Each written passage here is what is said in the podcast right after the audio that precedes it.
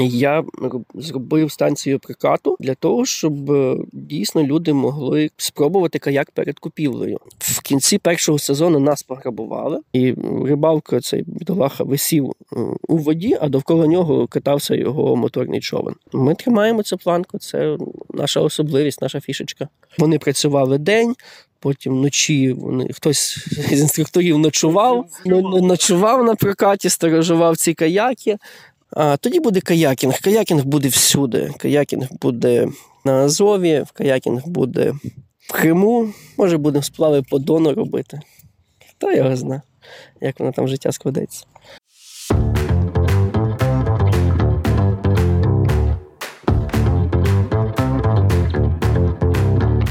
Привіт! Ви знову чуєте подкаст «Авес Оде». З дати виходу минулого випуску пройшло чимало часу. І хочемо вибачитись за таку велику паузу без попередження. Також, після виходу минулого епізоду, ми отримали фідбек стосовно якості запису. Деякі відгуки були м'які і розуміючі, а деякі доволі різкими. Про це також хочемо трошки висловитись. Якість запису не є останньою річчю, за якою ми слідкуємо, і нам дійсно хочеться, щоб вам було приємно то слухати. Але в силу малого досвіду і жаги до експериментів, не все виходить за планом, і деякі речі доволі важко виправити. Тут також дається знаки брак досвіду. Також для нас це хобі, і все тримається на чистому ентузіазмі. І, на жаль, вкладати гроші в апаратуру, студію і інше немає можливості. Тому намагаємося вижити максимум з того, що маємо. Хочемо вибачитися за певні технічні проблеми та за невисоку якість звуку, але ми дійсно стараємося. Попередні і наступні випуски вийшли досить важкими, як в плані запису, так і в плані монтажу. Але сподіваємося, що всі зусилля та час складені всі випуски вартують того. Ще раз просимо вибачення за якість звуку і приємного прослуховування другої частини з Михайлом Петелицьким, засновником мережі станції прокату «Каяк Каное Центр Київ». Як ми вже дізналися з першої розмови про Каяк-маркет, що Каяк Каное Центр – це стало наслідком розвитку магазину Каяк-маркет, що це було намаганням зробити шоурум на воді, щоб люди могли прийти помацати перед купівлею каяк, але фактично це не спрацювало, і врешті-решт це перейшло в станції прокату. Да, Міша? Розкажи трошки детальніше про це. Оцей перший прокат, який з'явився на гідропарку, він тоді, нагадаю, називався «Побіч каякс», і магазин називався «Побіч каякс». Це було ще до об'єднання з запорізьким складом, з Дмитром Довжиком, до створення каяк-маркету. Я зробив станцію прокату для того, щоб дійсно люди могли спробувати каяк перед купівлею. Це от така була задумка, така ідея була.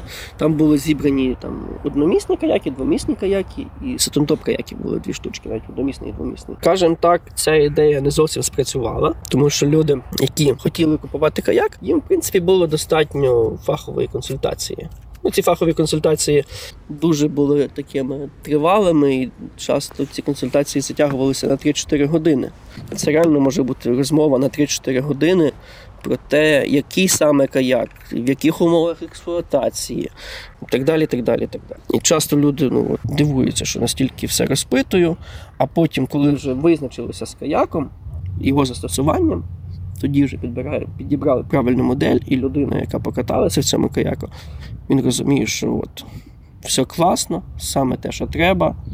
Тобто кількість відгуків позитивних, вона абсолютно підтверджує те, що все правильно робимо. Ось. А каяки, прокат на гідропарку працював перший рік в такому досквайтовому режимі, про нього мало хто знав. Молодь каталася, і не тільки молодь, і пенсіонери, і діти, і всі. Але в кінці першого сезону нас пограбували дуже жорстко. Вкрали абсолютно все, вирізали двері автогеном, там було 10 каяків, якщо не помиляюся. Все абсолютно винесли, все спорядження, жилети, весла, там були навіть деякі нові речі, було парочка нових жилетів в упаковочці, ще там палмовських парочка вернерівських весел була. І все це поїхало кудись в невідомому напрямку. На той час ми вже об'єдналися з Дмитром Довжиком. Чесно, зараз не знаю, чи зміг би я відновити прокат, якби не це об'єднання магазинів. Тому що ми об'єднали склади, ми вийшли на якийсь рівень комунікації з європейським дилером по каяках Perception. Ми зробили першу таку більш крупну закупку каяків весною 2012 року. Тобто ми там вже штук 20 каяків одночасно завезли. Це вже було таке. І ця така більш крупна закупка, вона дозволила мені взяти частину цих каяків і відновити прокат, по суті. Бо без цього, це було... Перше, це морально було досить важко відновлювати прокат після того, як тебе винесли повністю там абсолютно. Ти думаєш, а якщо знов повториться, якщо знов грабануть, що робити? Ось, але нічого, відновилися і продовжили роботу. З часом з'явилися ще нові станції, да? У 12-му році з'явилася ще одна станція, як це не дивно. Вже десь в другій половині 12-го року на Славутичі мене набрали власники ресторану і сказали: ти не хочеш відкрити станцію прокату у нас? Я думаю, наче цікаве місце, там біля Південного моста, біля станції метро недалеко, там пляжик є, все є, якби цікаво, наче. Всі так з'явився Славутич. Потім в 14-му році, якщо я не помиляюся, Березняки. Там теж схожа ситуація. Набрали власники пляжного ресторанчика, комплекс альтанок. І вони сказали, що ось тут у нас є гарне місце, може ви хочете відкрити каяки, бо це відпочинкова зона в нас, альтанки, пляж в нас є, а спортивного чогось в нас нема. Приходьте, зробіть щось спортивне, пов'язане з водою. Насправді такі запити, вони досить часті були, але аналізуючи всі різні фактори, не завжди, скажімо, це підходить локація для того, щоб розвивати такий бізнес, як прокат каяків. Тому що він є досить специфічний і має враховувати багато різних факторів. Практика показала, що прокати прямо поряд з альтанками – це не найкраще.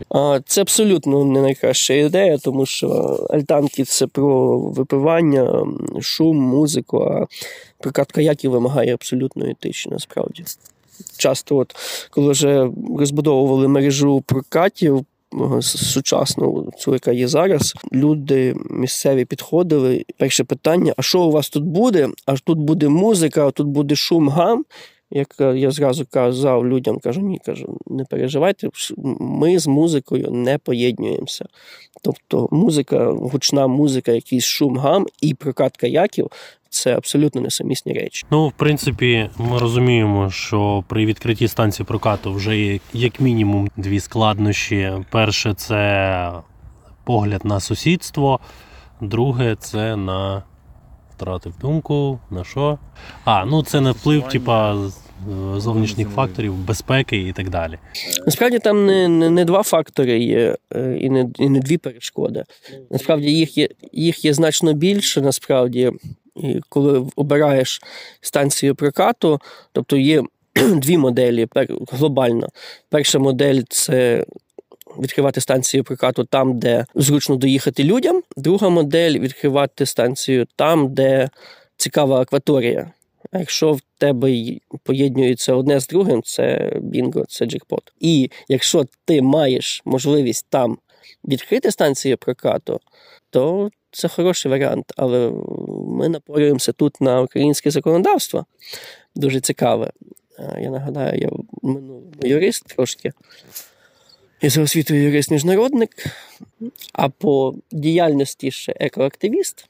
Тому можу трошки розказати особливість українського законодавства. А вона зводиться до того, що в Україні будувати щось на прибережних територіях заборонено. Є пряма норма заборонена в законі. Вся прибережна територія, вона є так звані прибережно-захисні смуги. Вони не можуть бути в приватній власності. Там є виключення для пансіонатів, для гідротехнічних споруд, для човнових станцій. Може бути, тобто, там інфраструктура ропів, якихось там портів. Ось, але так, щоб ви взяли, купили шматок берега і відкрили собі станцію прокату, в Україні дуже часто це неможливо.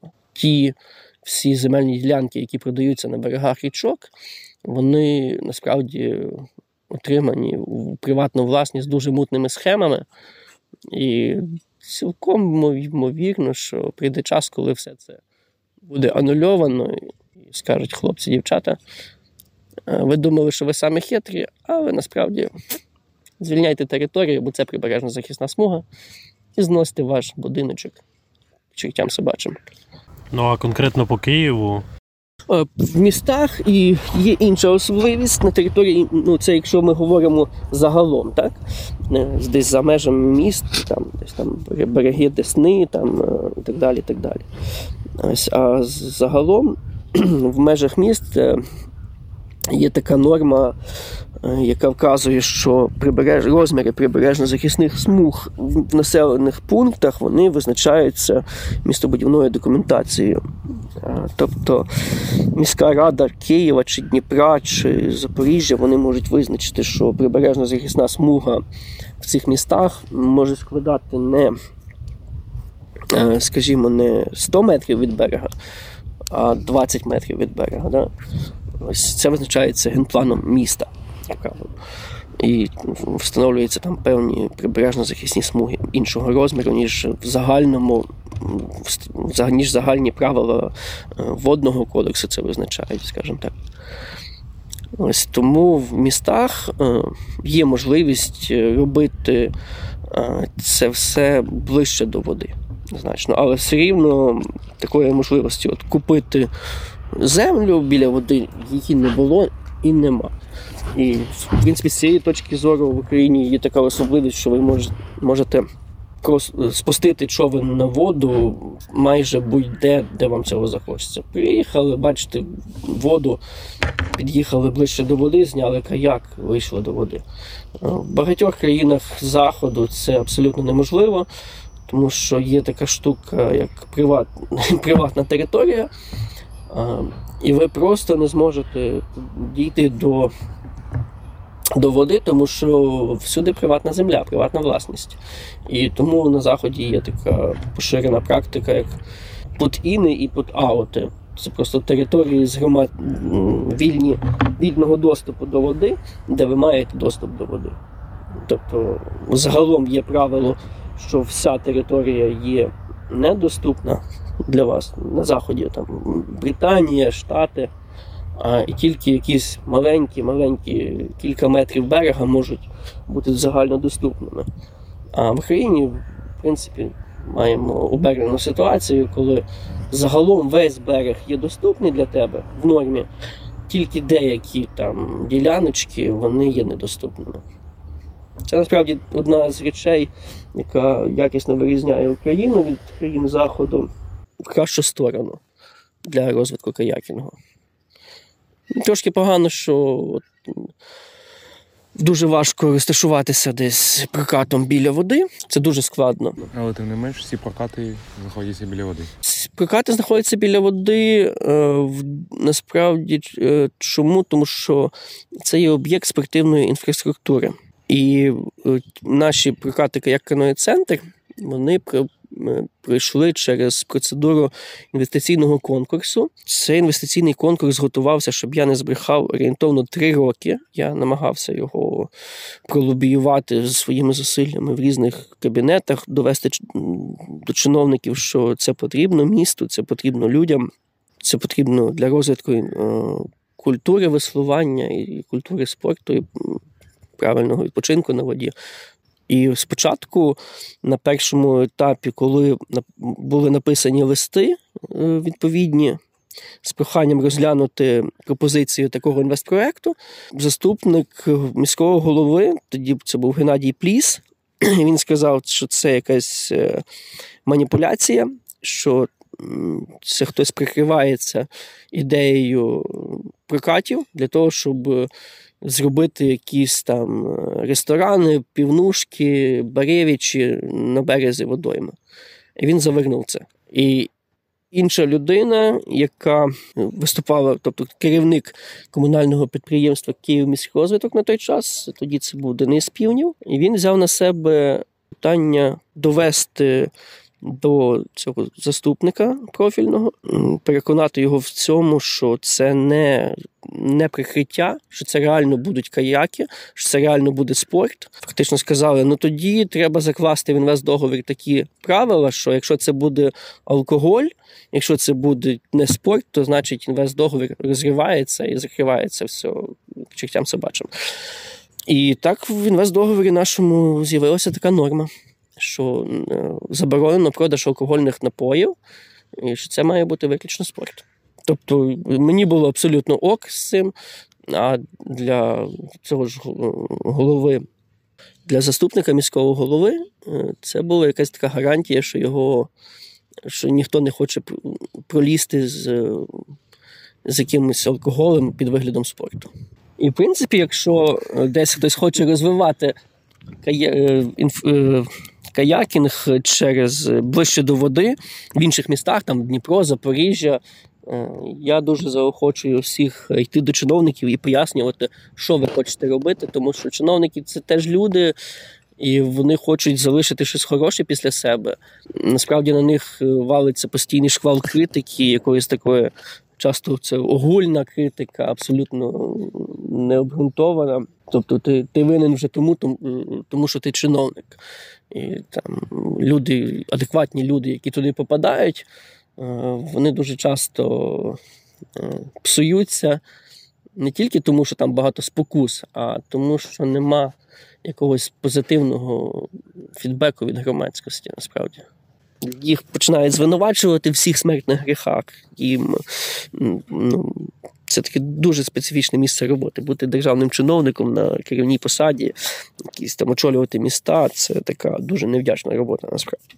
І якщо вони хочуть залишити після себе щось хороше, повірте. До них треба йти і спілкуватися з ними, і від вас там ніхто не буде нічого вимагати. Вони хочуть пропіаритися на цьому, вони хочуть, нехай піаряться, раді Бога. Ваша задача – розвивати каякінг і зробити так, щоб з'являлося побільше станцій прокату. А станції прокату – це ж не тільки, щоб давати прокат каяків. Там же можна і зберігати спорядження, там же можна робити свої рідні клуби, по інтересах, по веслуванню, далі на цій базі формувати. Скажімо, у нас вже є послуга по зберіганню каяків на станціях прокату, якою активно люди користуються. Є ще навіть така цікава річ. В гідропарку, наприклад, займається комунальна школа з веслування, дитяча школа. Там діти можуть займатися абсолютно безкоштовно.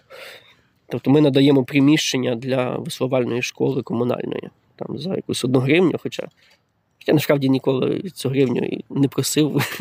А треба вже? Ні. Мабуть, вже накапало. Вже 2 гривні накапало, чуєш? 2 роки вже. Гривню за рік? Ну, а як? Ну, за місяць хоча б. Та ні, нашого нам за місяць. Ну, з приводу складнощів і взагалі механіки відкриття прокату зрозуміло. Я пропоную трошки поспілкуватись та позадавати тобі питання, котрі виникають в клієнтів під час роботи станції, і як на них ти відповіси як власник. Ну і перше таке дуже гостре питання, котре дуже часто чують інструктори, це чому я маю вдягати жилет, я добре плаваю. А чому ми просимо людей вдягати жилети? А насправді, як це не парадоксально звучить, каякінг – це не є абсолютно безпечний вид відпочинку, хоча він значно безпечніший, ніж навіть те саме катання на велосипедах. Жилет потрібен людині на воді для того, щоб у випадку будь-якої непередбачуваної ситуації людина могла зберігати плавучість на воді. Це така підстраховочка і така порятунок, там, засіб порятунку останньої надії, скажімо. Ніколи не знаєш, коли воно може знадобитися тобі, може на тебе якийсь ідіот катером наїхати, може статися серцевий напад або, не дай Бог, якісь інші речі.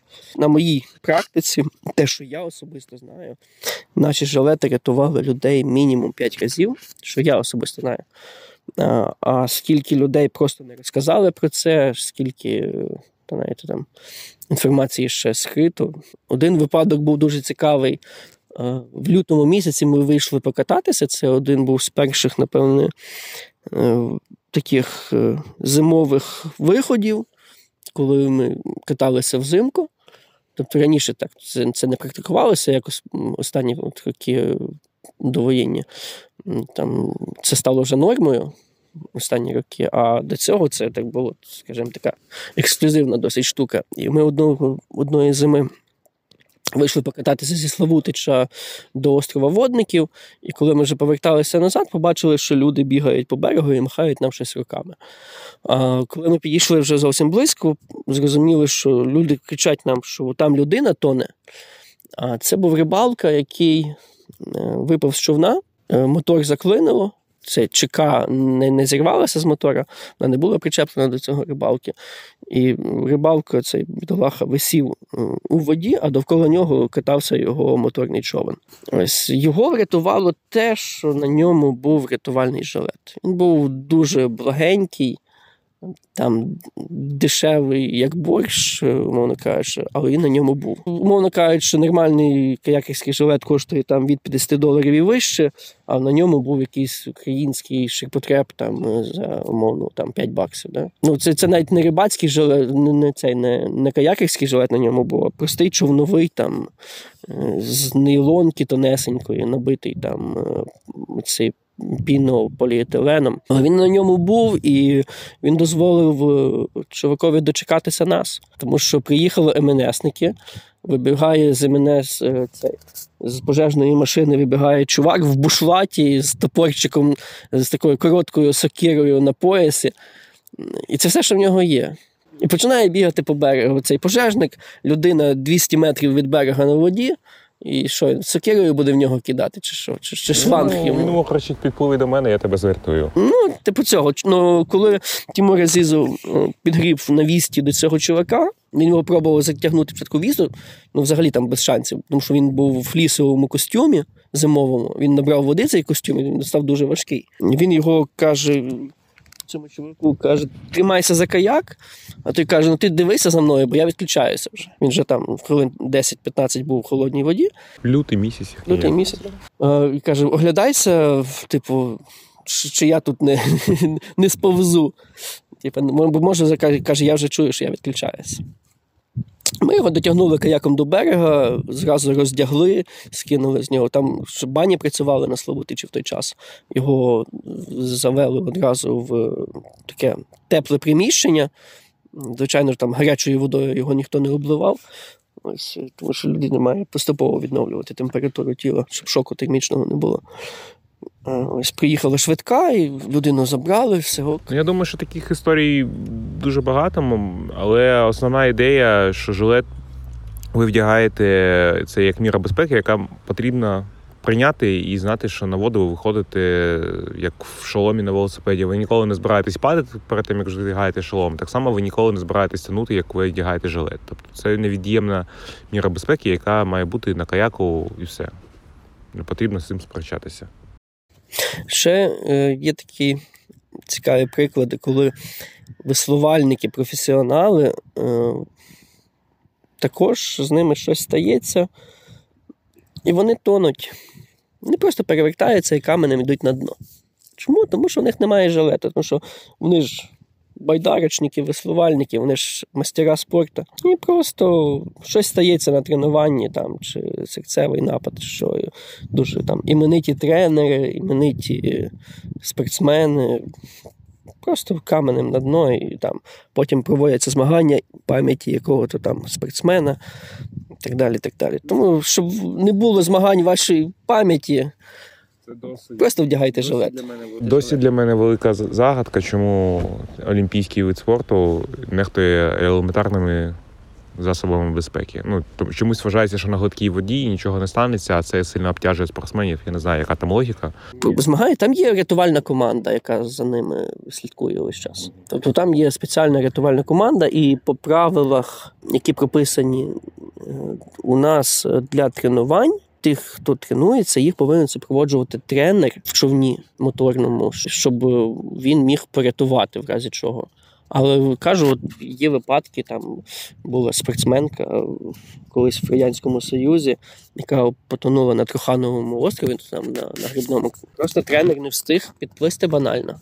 Слухай, ну я пропоную тобі відповісти на наступне питання. Чому у вас прокати пізно відкриваються, рано закриваються, ні схід, ні захід сонця не зустрінеш? Ну, зараз схід-захід сонця ми не зустрічаємо через те, що комендантська година. А в довоєнний період там інші причини були. Причина банально проста, тому що люди, які працюють на прокаті, вони досить навантажені і їм потрібно банально відпочивати. Модель роботи станції прокату «Каяк Каное Центр» в тому, що є час роботи визначений, і станція прокату працює цілий день. Там у нас нема такого, що потрібно десь наперед домовлятися, щоб вам видали каяк. Дуже часто до сих пір це питання звучить. А що треба, щоб взяти каяк в прокат? Куди подзвонити? З ким домовитися? В кого забронювати? Ми до сих пір ламаємо цей стереотип. Кому дзвонити не треба. Насправді просто приходити на станцію прокату з документом, який посвідчує вашу особу, оформляєте оренду прокату і просто катаєтеся. В робочі години станції прокату, так само, як ви приходите в бібліотеку, так само ви приходите в заклад харчування будь-який, чи в кінотеатр і так далі. Тобто модель закладена така, що станція прокату працює регулярно і постійно. І відповідно штат інструкторів, він є якимось регулярним і постійним. Ці люди просто як на роботі своїй працюють в певні визначені години, і кількість цих інструкторів вона не є якоюсь безлімітною, тому ми, на жаль, не можемо заміняти там безмежно одних інструкторів іншими. І робити весь час і ранкові, і вечірні, і нічні, і нон-стопом 24 години. Хоча минулий рік довоєнний досить активно ми почали впроваджувати ці всі речі. Це досить важко було насправді з точки зору організаційної. Тому що одна справа, коли ти маєш там 5-10 сапів і єдине, що ти робиш, це світанки, це одна історія. Зовсім інша історія, коли в тебе є ще регулярний прокат, коли є корпоративні заходи, коли є якісь інші тренування на каяках, коли є інші ще активності. Поєднувати це з такими часовими специфічними заходами, які на світанку відбуваються, або на заході сонця, це досить важко було. Тим не менш, минулого року були світанки на озері Мартишів. Це, мабуть, найкраще, наймальовничіше місце для світанків на САПах відбувалося. І заходи сонця у нас були по п'ятницях з русанівськими фонтанами. На каяках можна було провести сонечко, прогулятися на каяках під русанівськими фонтанами. Також такий івент регулярний у нас був кожної п'ятниці. Були ще заходи сонця і на Абалоні, і на Мартишеві. Захід сонця така специфічна штука. Він постійно в різний час. І воно накладається часто на звичайну роботу станції прокату. Всередині літа це ще півбіди. Ближче до осені це більш жорстко пересікається з роботою звичайного прокату.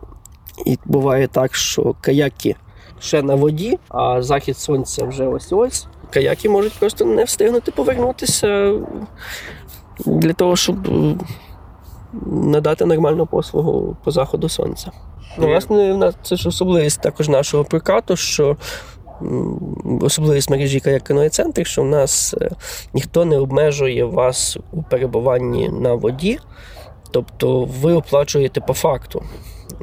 Ніхто не каже вам, що ось ви маєте покататися годину або годину 15 хвилин і ні грама більше, там, ні хвилинки більше. Тобто ви вийшли на воду, ви собі відпочиваєте, ви кайфуєте, в своє задоволення катаєтеся. І вам ніхто там не стоїть з дзвіночком, там, знаєте, як в Туреччині з червоним прапором на цьому, на пляжі махають, що все, ваш час закінчився, давай повертайся. Ну, наша модель роботи прокату, вона така, що ми не обмежуємо час. Тобто час, який людина проводить на воді, це абсолютно її вибір, абсолютно її час, абсолютно її бажання. Ви вільні, ви обираєте, ви відчуваєте якусь свободу, яка дозволяє вам відключитися, повністю відчути задоволення від каякінгу, на вас нічого психологічно не тисне. Також у людей є питання з приводу того, чому не можна прийти і покататися з інструктором. Чому постійно немає якоїсь чергової людини, яка може надати таку послугу. Я там перший раз, нічого не вмію, не знаю, хочу, щоб мене навчив одразу інструктор. Чому це не можна зробити по місцю? Ми знову ж стикаємося з тою самою проблемою, що кількість інструкторів, вона не є безлімітною, і люди, які навчені роботі з клієнтом, вони задіяні, як правило, для проведення інструктажів базових на березі перед виходом кожної людини на воду. В принципі, базовий інструктаж люди отримують в будь-якому разі, це безкоштовно. Цього, в принципі, достатньо для того, щоб ви в перший раз сіли в каяк. Якщо в каяк або стали на САП. Якщо хочеться більш досконало володіти каяком, для цього у нас є курси з каякінгу, у нас є школа веслування, школа каякінгу від Каяк Каное Центр, яка проводить, заняття проводиться по системі British Canoeing.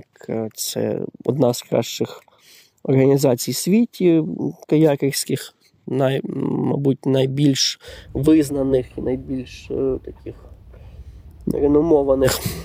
Тут є вже опції різні, можна просто покататися, але, на жаль, от посередині робочого дня, як інколи кажуть, приходять якісь, скажімо, приходять мамусі з дитиною і кажуть, покатайте мою дитину півгодинки, годинку в каяку. Ну, на жаль, ми не маємо можливості надавати такі послуги часто. З другого боку, така послуга, вона не є постійно затребуваною. Скажімо, і тримати на кожній станції окремого інструктора, який буде, так мовити, черговим і задовольняти такі прохання, завжди є економічно вигідно, тому що нема абсолютно, скажімо, постійного попиту на таку послугу. Інколи так запитують, але я весь час згадую інтерв'ю директора корпорації «Рошен», який розповідав про рошенівські еклери, і казав, що дуже багато клієнтів запитують, чому не продаються рошенівські еклери. А він казав, каже, ви б їх так само купували, як ви за них запитуєте часто.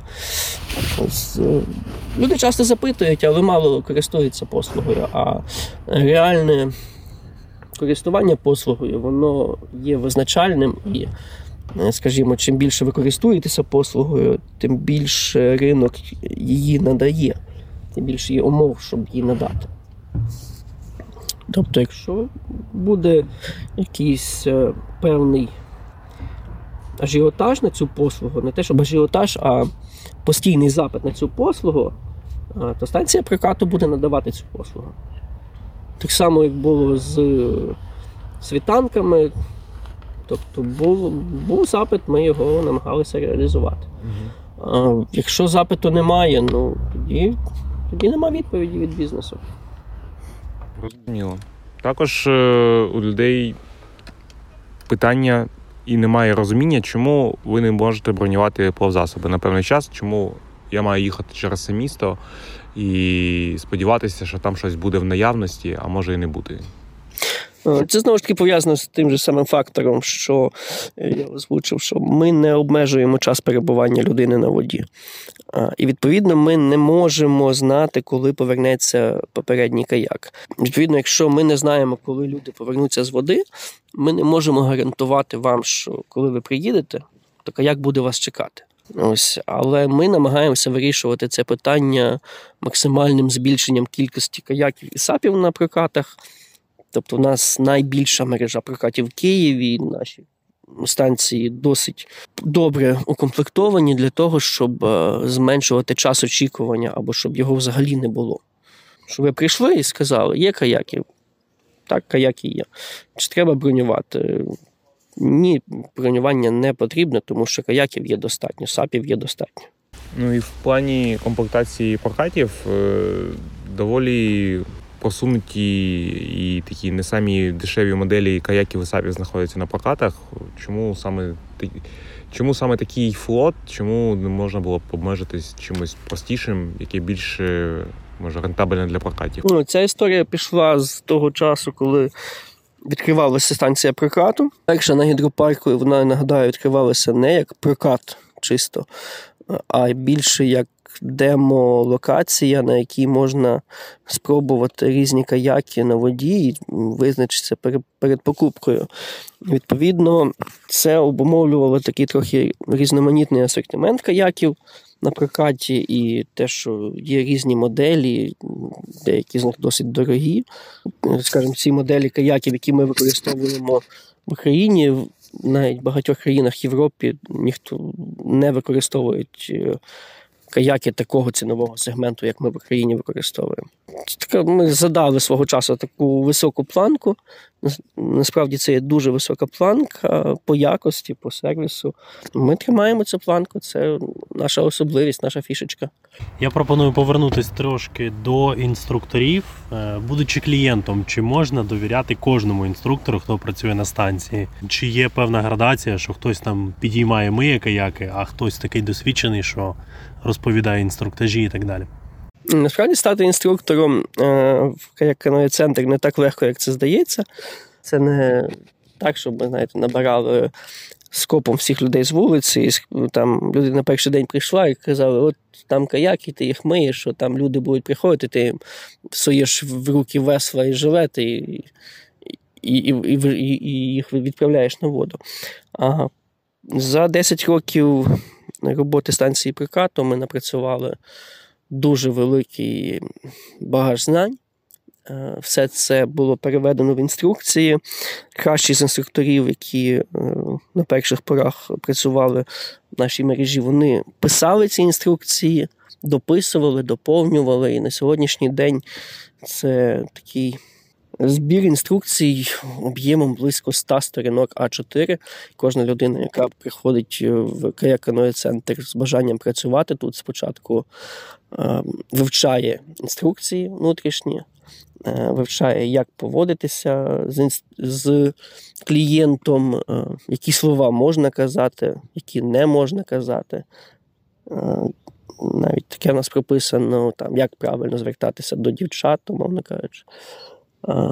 І так далі, так далі. Багато є нюансів, і воно все орієнтоване на надання якісного сервісу.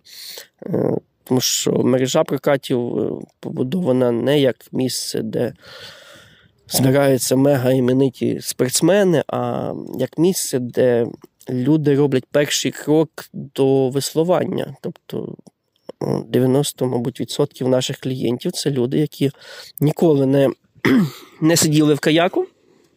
Їм потрібно правильно репрезентувати каякінг, їм потрібно правильно подати і створити умови, щоб вони відчували себе впевнено і комфортно при першому виході на воду. Це таки більша частина, більш важлива частина у прокатах, ніж якісь персональні навики веслування інструктора. А вже другою частиною навчання інструкторів, це йде, власне, веслування. І тут ми також вирізняємося в тому плані, що ми не набираємо наших інструкторів з числа спортивних, якихось професійних спортсменів, а навчаємо людей після того, як вони проходять, скажімо, навчання по сервісу, правилу надання сервісу клієнтові, вже навчаємо, як інструктор має поводити себе на воді. Це окреме навчання за системою British Canoeing, побудоване на базі знань, які ми отримали від кращих інструкторів British Canoeing в Україні і в Європі. І ми передаємо цей європейський досвід далі нашим клієнтам. І це більше вже йде в рамках курсів з веслування. Кожен, хто хоче стати інструктором, він проходить як мінімум техніка безпеки на воді, правила супроводження груп, як порятувати людину на воді і посадити назад в каяк, як правильно керувати своїм каяком, як навчити інших людей керувати каяком і так далі, так далі. Час навчання інструктора, він, звісно ж, індивідуальний для кожного, щоб спочатку людина приходить і, грубо кажучи, заходить на позицію стажера. Це помічник інструктора, який допомагає мити каяки, умовно кажучи, так? А далі вже людина розвивається як веслувальник, як інструктор. І тут вже кожен має можливість поглиблювати свої знання. Ми відправляємо своїх інструкторів на курси з каякінгу. Є можливість вирости там до інструктора з одною зірочкою, з двома зірочками, з трьома зірочками по системі British Canoeing. Тобто людина з трьома інструктор, якщо він трьохзірковий, то це вже насправді дуже і дуже досвідчений каякер. Ще питання, повертаючись чи не повертаючись, про сплави. Всього є основних 5-6 маршрутів. І зрозуміло, що зараз з обмеженнями перебування на воді цих маршрутів значно менше. Тим не менше, у людей постає питання, чому вони там відвідали всі ці 5-6 маршрутів, вони хочуть чогось нового. Чому нема нових маршрутів? Чому так? Ось я згадав за ринкові катання. Перші ранкові виходи, вони були абсолютно рандомні. Ми виходили з прокату, казали, а куди сьогодні підемо? А давайте наліво, а потім, а давайте направо, а потім, а підемо сюди, а підемо туди. Якщо акваторія дозволяє будувати абсолютно різні маршрути кожного разу, це класно. Але це не дуже класно з точки зору клієнта, коли він читає десь на, скажімо, на сайті опис якоїсь послуги, і він має попередні якісь очікування, що він прийде на станцію прокату, сяде в каяк, і він піде от тим маршрутом, який описаний в інформаційному якомусь повідомленні на сайті чи в соцмережах десь. Тобто тут питання очікування і співвідношення очікувань і того, що ти отримуєш за ці кошти, які ти сплачуєш за ранкову прогулянку або за маршрут вихідного дня. Скажімо, люди не дуже були задоволені, якби прийшовши на Оболонь, на похід зі станції на Оболоні, замість того, щоб піти десь до острова Великий і піти там довкола цих островів, по протоках цікавих, диких, ми б сказали, а давайте сьогодні підемо не на північ, а на південь, десь там в сторону Подолу. Тобто це сподобалося, бо далеко не всім. І от виходячи з досвіду, виходячи з практики, ми змушені, не те, щоб змушені, а зрозуміли, що люди хочуть отримувати те, що обіцяне. І це привело до того, що в нас стала задача чітко прописувати маршрут і чітко виконувати поставлений маршрут. Щоб інструктор чітко йшов по маршруту, який прописаний на сайті в пропозиції. Плюс-мінус може бути відхилення там по бажаннях групи, яка є на воді. Може бути якісь невеликі відхилення, скажімо, там кілометр туди, кілометр сюди, там зайти в якусь бухточку, зайти в якийсь рукав, але от загалом маршрут такий, який він є, і з нашої практики 10-річної ходіння по всіх акваторіях міста Києва ми відібрали найцікавіші, найтакі мальовничіші маршрути, і, власне, ними і водимо тури. А загалом кожен може кататися, як йому більше подобається. Тобто маршрут – це, скажімо, така історія для початківців, мабуть, хто ще не вивчив акваторію, хто ще не особливо орієнтується в акваторії Києва. А коли вже людина покаталася 2-3 рази по маршрутах і розуміє, що йому хочеться щось нового, десь в інше місце піти, не туди, де маршрут прописаний, а щось своє розвідати, ви можете завжди взяти каяк на цілий день. Така опція є, і там взяти когось зі своїх друзів і піти своїм маршрутом, який ви вважаєте, вам буде цікавий. Є, звичайно, зони заборонені, такі як річковий порт, туди не можна заходити просто, тому що там судноплавство, великі кораблі, які просто ви будете їм дуже заважати, скажімо так, і для вас це буде небезпечно. Тому туди заходити не можна. А так, акваторія Києва, вона і майже вся відкрита, вся доступна. Ну, звичайно, в мирний час. Не зараз. Зараз ми можемо тільки по окремих затоках кататися без виходу на річку Дніпро, на русло річки Дніпро. І то далеко не у всіх. В мене цікаве питання з приводу вже там мирного часу, після перемоги. Які самі цікаві місця в Києві для каякінгу? САПу, каное? Ти порекомендуєш, зважаючи на свій досвід? Ну, для САПа, скажімо, одне з найцікавіших місць – це озера на Осокорках. Чому? Тому що там завжди мало вітру, завжди мало вітряно, і дика природа, і дуже класна чиста вода. Тобто це одне з топових місць для САПа. Ну, і, в принципі, для каяків також дуже цікаве місце, і для каноє дуже цікаво, тому що вода спокійна, нема хвиль, нема вітру, і немає човнів моторних, які оце шумлять і підіймають хвилю весь час.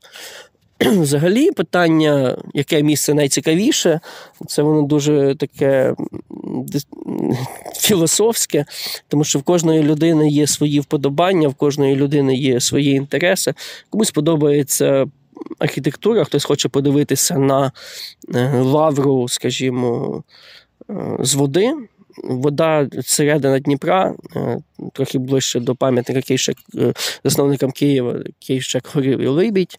Це там звідти зараз єдине місце в Києві, звідки можна побачити лавру і не бачити будинків в цих висотах нових і так далі. Тобто кут зору такий, що всі висотки ховаються, і ти бачиш виключно лавру, скажімо, стару історичну, от як вона могла би виглядати там 150-200 років тому. Можна собі уявити цей вигляд Києва. Ось комусь подобається природа дика, і він навпаки не хоче бачити міста. Тоді ми, звичайно ж, радимо такі локації, як Жуків острів. Тому що, знову ж таки, мало людей, дуже класна дика природа, величезні дуби. Хто хоче більш якогось шуму очерету, це екопарк Осокорки. Дуже цікаве місце, це озера з Мартишева, там каналами можна пройти через всі озера. Дуже класно також дика природа, болота, лілії. Хто хоче посерфити на халяву, тому на Десенку, знову ж таки. Акваторія Києва надзвичайно різноманітна, тому хто хоче там джірос поїсти, чи як то, джірос, той може на ЮБК сплавитися до пішохідного моста, на каяку сходити, з води зайти на ЮБК і там собі. Розкажи, будь ласка, ще про змагання, які ви свого часу проводили. Це були змагання «Шлях на Січ» на Запоріжжі, змагання під назвою «Шарк-атак». Там дуже цікавий формат цього змагання. Ми проводили не тільки «Шлях на Січ» і «Шарк-атак», це вже були такі наші більш регулярні змагання, а почалося все з співпраці з Red Bull. І це в 13-му році, так, це був 13-й рік. В Балаклаві ми проводили змагання Mission, якийсь там номер. Цей номер був номер об'єкта підводного тунеля для підводних човнів, підземного тунеля в скелі в Балаклаві, хто був, там є музей підводних човнів. Особливість цього музею в тому, що це тунель, старовинний тунель, який прорубаний в скелі, він заходить з бухти Балаклави, і там він має такий півкруг, півколом фактично йде, і має вхід і вихід. І ми проводили змагання на каяках.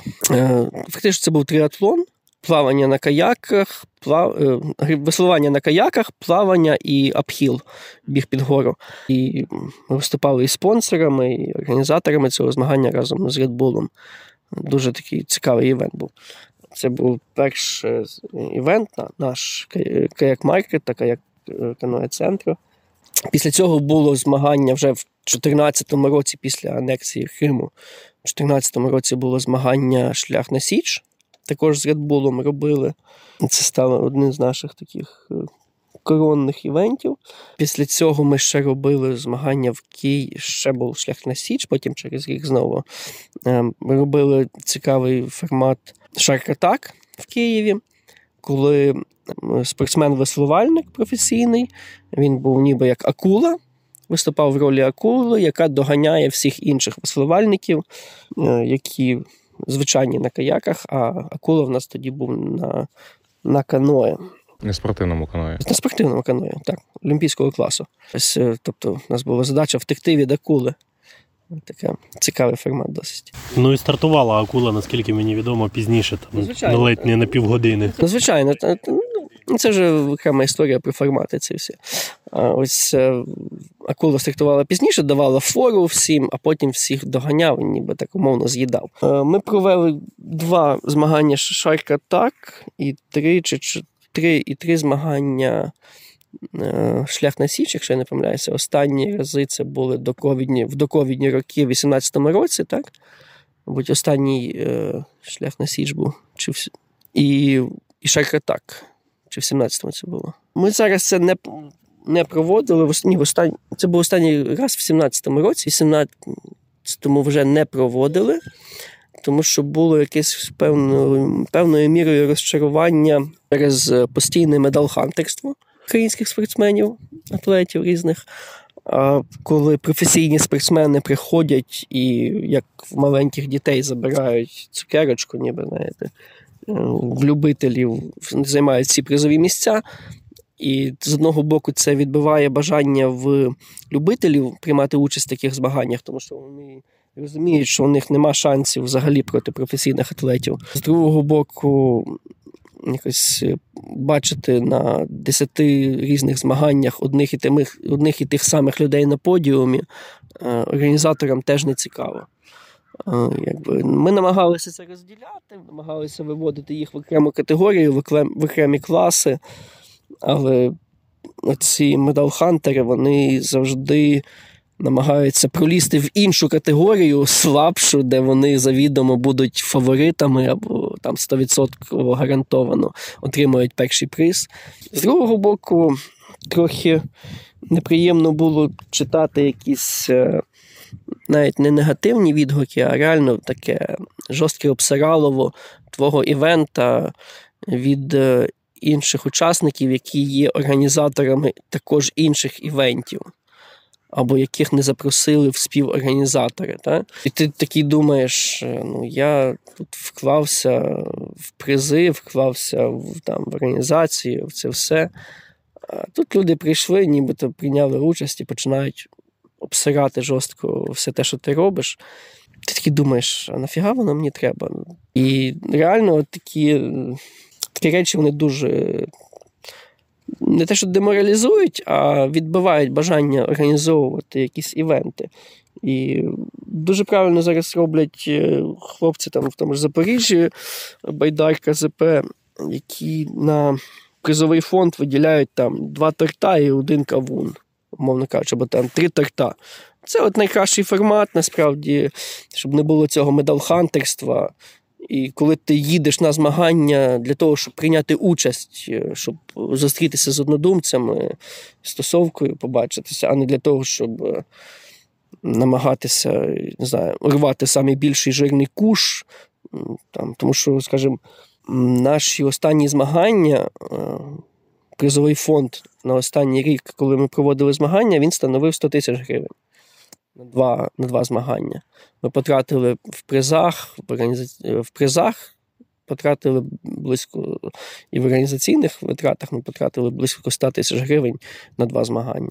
Тобто більших призів, більших бюджетів призових не було ні на одному змаганні, які я знаю в Україні. Заслування. Тобто це було самі топові змагання. Але, скажімо, навіть наші намагання робити якусь, розігрувати найдорожчі призи, не просто дати переможцям, це намагання було уникнути медалхантерства цього. Ми робили лотерею між тими, хто переможці в різних категоріях. Там і аматори двійки, аматори одинички, і професіонали. Всі вони от по фіналу приймали участь в лотереї, і тільки за результатами лотереї отримували якийсь там топовий 1, 2, 3 призи. Але навіть це не сильно допомагало. На Ватерфолі також була лотерея, і виграв Сіденко Льоша. Ні, її виграв переможець і так самого ватерфолу. Ну, не ватерфолу, гардрейсу, але забрав все. Тобто, ви бачите, навіть лотерея, така річ, яка покликана нівелювати оце медалхантерство, не завжди рятує. Я пам'ятаю, нас було на Шарк-атаку, якомусь Шарк-атаків. Ми зробили лотерею, Льоша Сіденко, понятно, прийшов перший, а потім лотереєю виграв Каяк. Розумієш? Чувачок реально фартовий. Але реально майбутнє всіх любительських змагань, воно буде виключно в тому, що ключова мета змагань – це зустріч всіх людей. Більше якась тусовка, міні-фестиваль. Будь-яке медалхантерство – це зло. Да, люди повинні намагатися прагнути кращих результатів, але все рівно це медалхантерство, воно відбиває найбільше зло в цьому полягає в тому, що воно відбиває бажання новачків приймати участь. Я скільки наслухався людей, кажу, давайте приходьте на змагання, а вони такі. Та я, каже, любитель, я ж ніколи не грибу там, на якісь дистанції великі. Каже, там мене всі обійдуть, для чого мені це? Розкажи, будь ласка, чи є ще якісь додаткові акції, котрі в тебе проходять на станції? Наскільки мені відомо, є така штука, як «Чисті ріки» і «Чистий Дніпро». Звідки воно пішло і що взагалі має на меті? Акція «Чисті ріки» – це... не те, щоб копія, а продовження в Україні, перенесення на наш терен ініціативи данських каякерів, які збирають сміття в Копенгагені з затоки. Там є ініціатива Green Каяк, коли тобі дають каяк на якусь там кількість часу, тривалість, і ти збираєш сміття, а потім катаєшся, там отримаєш умовно купончик чи талончик, назбирав там відро сміття і отримаєш безплатно там каяк покататися. Враховуючи там ціни на прокат в Європі, це там досить цікаво насправді.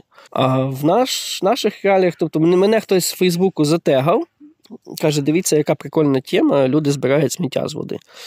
Я вже згадував, що я трохи екоактивіст на всю голову. Да? Це не є щось новеньке для нас, що ми збираємо сміття з води, але ось людям, які не сильно були дотичні до каякінгу, сподобалася ця ідея, що десь можна збирати сміття з каяків і давати каяк в прокат безкоштовно для цих цілей. Я сказав, що назбирайте 300 лайків під цим постом, тоді зробимо в нас цю ініціативу, поширимо на наші прокати.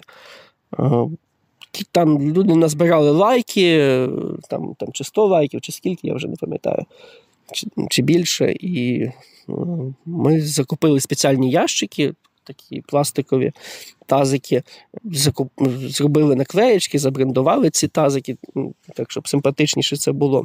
І зробили акцію «Чисті ріки, чистий Дніпро». Вона є постійною на всіх станціях Каяк Каное Центр.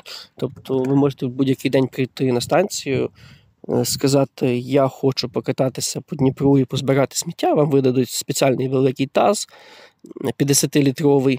Якщо ви назбираєте пів таза, то у вас 50% знижка буде. Якщо назбираєте повний таз сміття з води, то у вас буде знижка 100%. Тобто, враховуючи, що зараз 2 години каякінгу – це 400 гривень вихідний день, то, в принципі, це досить навіть фінансово цікаво. Хоча, ще раз повторюся, сміття з каяків ми збирали задовго до того, як це стало мейнстрімом. І зараз, насправді, Дніпро відчутно чистіший. Після всіх цих акцій, після цього всього, після того, як мережа станцій прокату трохи розвинулася, і каяків стало більше на воді, і сапів стало багато, люди просто пропливаючи, десь бачачи якийсь уламок сміття або пляшку на воді, люди просто чіпляють її з собою, привозять назад на станцію прокату, і так потихеньку робиться річка чистішою. Всі водойми, затоки, вони стають чистішими. І я дуже заохочую всіх так робити. Супер. Розкажи, будь ласка, ще про плани мережі прокатів на найближче майбутнє чи на велику перспективу? Що можна чекати, окрім тих 9 станцій прокатів, які зараз є? Звичайно, що не всі зараз працюють, але з часом будуть працювати всі. Але що буде окрім цих станцій прокатів? Ну, тут, мабуть, треба дивитися з точки зору, як ми планували це на 22-й рік минулого року. Тому що у нас мережа станцій – це 9 станцій прокату, а працювало минулого року 7 з 9. Тобто на цей рік ми планували розвивати, дуже активно розвивати САП. Ми планували розвивати тури, дальні тури, не тільки в межах Києва. Ми планували розвивати виїзні походи. Тобто в планах було закупівля транспорту власного, закупівля якогось причепа для цього, для перевезення каяків, щоб це був якийсь пасажирський бус з причепом, на якому їде там, умовно, 15-18 каяків, і ми могли возити свої групи окремо, не прив'язуючись до логістичних компаній і не витрачаючи такі великі кошти на перевезення самих каяків. Також глобально була ідея розвивати кемпінги або такі дальні віддалені станції прокату десь на Десні, на інших річках, можливо, десь там на Тетереві, щоб взагалі відмовитися від потреби перевозити каяки, щоб залишалася лише потреба перевозити людей до місця, де вони будуть кататися на каяках. Тобто вони їдуть на дальній прокат, десь там їх вже чекають на постійній основі каяки, і просто збирати туристичні групи з Києва і везти на нові цікаві місця. Тобто глобально така ідея була – розширювати мережу от в такому форматі, в такому ключі. Зрозумів. Я тут згадав дуже цікаве питання. А чому, власне, твоя компанія називається «Каяк Каное Центр»? Там фігурує слово «каное», а на станціях каное майже немає. Насправді, з самих початків у нас були каное.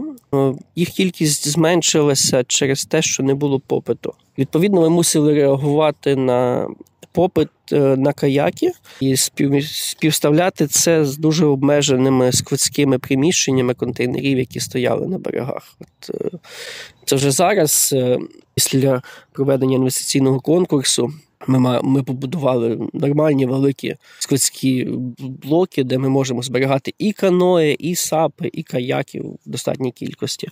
Ось. А колись ж у нас було маленьких 2 контейнери на гідропарку, хто пам'ятає, де як сільотки, як шпроти в банці, були напхані каяки, сапи, весла, все в кучу. І це була реально велика проблема. І у нас просто стояло питання, що нам зберігати, 2 каное чи 4 каяки. В 2 каное ми могли посадити, грубо кажучи, ті самі 4 людини, а в 4 каяки ми могли посадити 8 людей. І тут стояло питання задоволення тих людей, які стоять в черзі. І навіть ці плюс 4 каяки, плюс 2 каяки – це вже мінус 2 людини в черзі. Тобто люди могли отримувати свою послугу швидше. У нас був навіть час, коли ми на віддалених складах, тобто десь там на складі в місті, там на тій же корабельній, тримали флот спеціальний каяків для розвантаження у вихідні дні. Тобто вихідний день, в суботу зранку, їхала машина на склад, забирала 10 двохмісних каяків, привозила зранку їх на прокат в гідропарку. Вони працювали день, потім вночі хтось з інструкторів ночував. Ночував на прокаті, сторожував ці каяки. А потім неділю ввечері вони поверталися на склад на корабельну, тому що на гідропарку не було місця, щоб їх зберігати взагалі. А тепер ви смієтесь з того діда, який ночує в палаці і сторожить катамарани. Ну, ми ж вже виросли з цього. Ні, насправді я ще пригадав, як працювали березняки перший час. Це з станції Славутич приїжджали каяки на березняки, просто викидувались на пляж, а ввечері інструктор сідав в каяк і гріб волоком тягнув за собою всі ці каячки додому. Да, і одним з тих людей, які перші це робили, це був Денис. Да, було діло. Дощ не дощ, вітер не вітер. Денис гребе каяки на Славутич, або зі Славутича, на Березняки. Розкажи, будь ласка, як на твою думку, наскільки зараз популярний каякінг, САП в Києві, зокрема в Україні, і які подальші перспективи розвитку цієї популярності? Перспективи будуть, якщо буде перемога. Коли, правильно казати, коли ми переможемо цю росню гребану, тоді буде каякінг. Каякінг буде всюди. Каякінг буде на Азові, каякінг буде в Криму. Може, будемо сплави по Дону робити. Та його знає, як воно там життя складеться. Ось, але насправді перспективи я бачу дуже непогані, тому що розвиваються регіони. Каякінг пішов останні декілька років, і каякінг, і САП особливо, він пішов в регіони. Зараз є багато різних підприємців, ентузіастів. Важко тут якусь межу провести, тому що бізнес з каякінгу – це не та історія, де ти прийшов, вклав там 5 тисяч баксів і весною, а на осінь отримав 10 тисяч гарантовано, і ти там красавчик. Це абсолютно так не працює. Абсолютно все залежить від ентузіазму людини, яка веде цей бізнес. Якщо ти просто там вклав бабки і чекаєш, там поставив каяки на березі і чекаєш, що до тебе прийдуть люди, абсолютно нічого не відбудеться, і ти просто будеш мати спалені гроші, спалений час і нічого більше. Тобто це той вид діяльності, де ти повинен заряджати інших людей енергією, де ти повинен надихати людей своїм прикладом, збирати довкола себе тусовочку і рухати самому цей сегмент. Бо інакше воно не працює. Це доведено на практиці вже багатьма. Тобто там, де люди просто, умовно кажучи, умовно багатий дяденька купив каяки, щоб вони стояли біля його готельчика десь на березі якоїсь водойми. Вони так і стоять, ці каяки, на березі водойми біля його готельчика. Вони там не працюють, не катаються, нічого. Нічого не відбувається, вони просто випалюються сонцем. А там, де люди з палаючими, з гарячим серцем і вогнем в очах показують, наскільки каяки це класно, які можливості каяки вам відкривають. А ці люди нормально розвиваються, навіть починаючи з дуже простого спорядження, там, старого, поступово рухаються, розвиваються, купують нове спорядження, більш якісне. Хоча в Україні є такий момент демпінгу якогось, коли люди інколи, не розуміючи, що це все ж таки бізнес, і до нього треба ставитися як до бізнесу.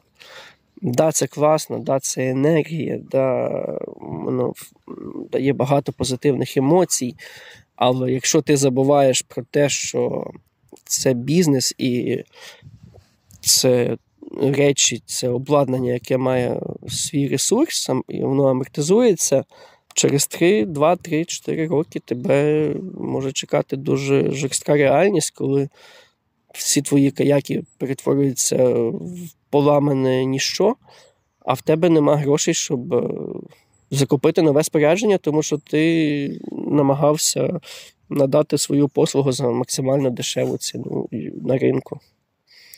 Ось і все. Тут все досить жорстко. Ще повертаючись до того, чому на станціях прокату Каяк Каное Центр досить якісне спорядження. У нас насправді багато факторів, чому у нас одне з найкращих споряджень в Україні, якщо не найкраще. Ну, взагалі я не буду тут сильно соромити. Це прямо скажу, що кращого спорядження, ніж у нас, ви ніде не знайдете, ніж в Каяк Каное Центрах. Тому що ми інвестуємо шалені гроші в якісне спорядження. І в нас є маленька лазейка, маленька хитрість. Ми маємо доступ до виробників. Якщо пам'ятаєте, що Каяк Каное Центр – це споріднений бізнес з Каяк-маркетом. Тому ми маємо вихід на виробників, а відповідно ми маємо вихід на найкращу ціну на ринку.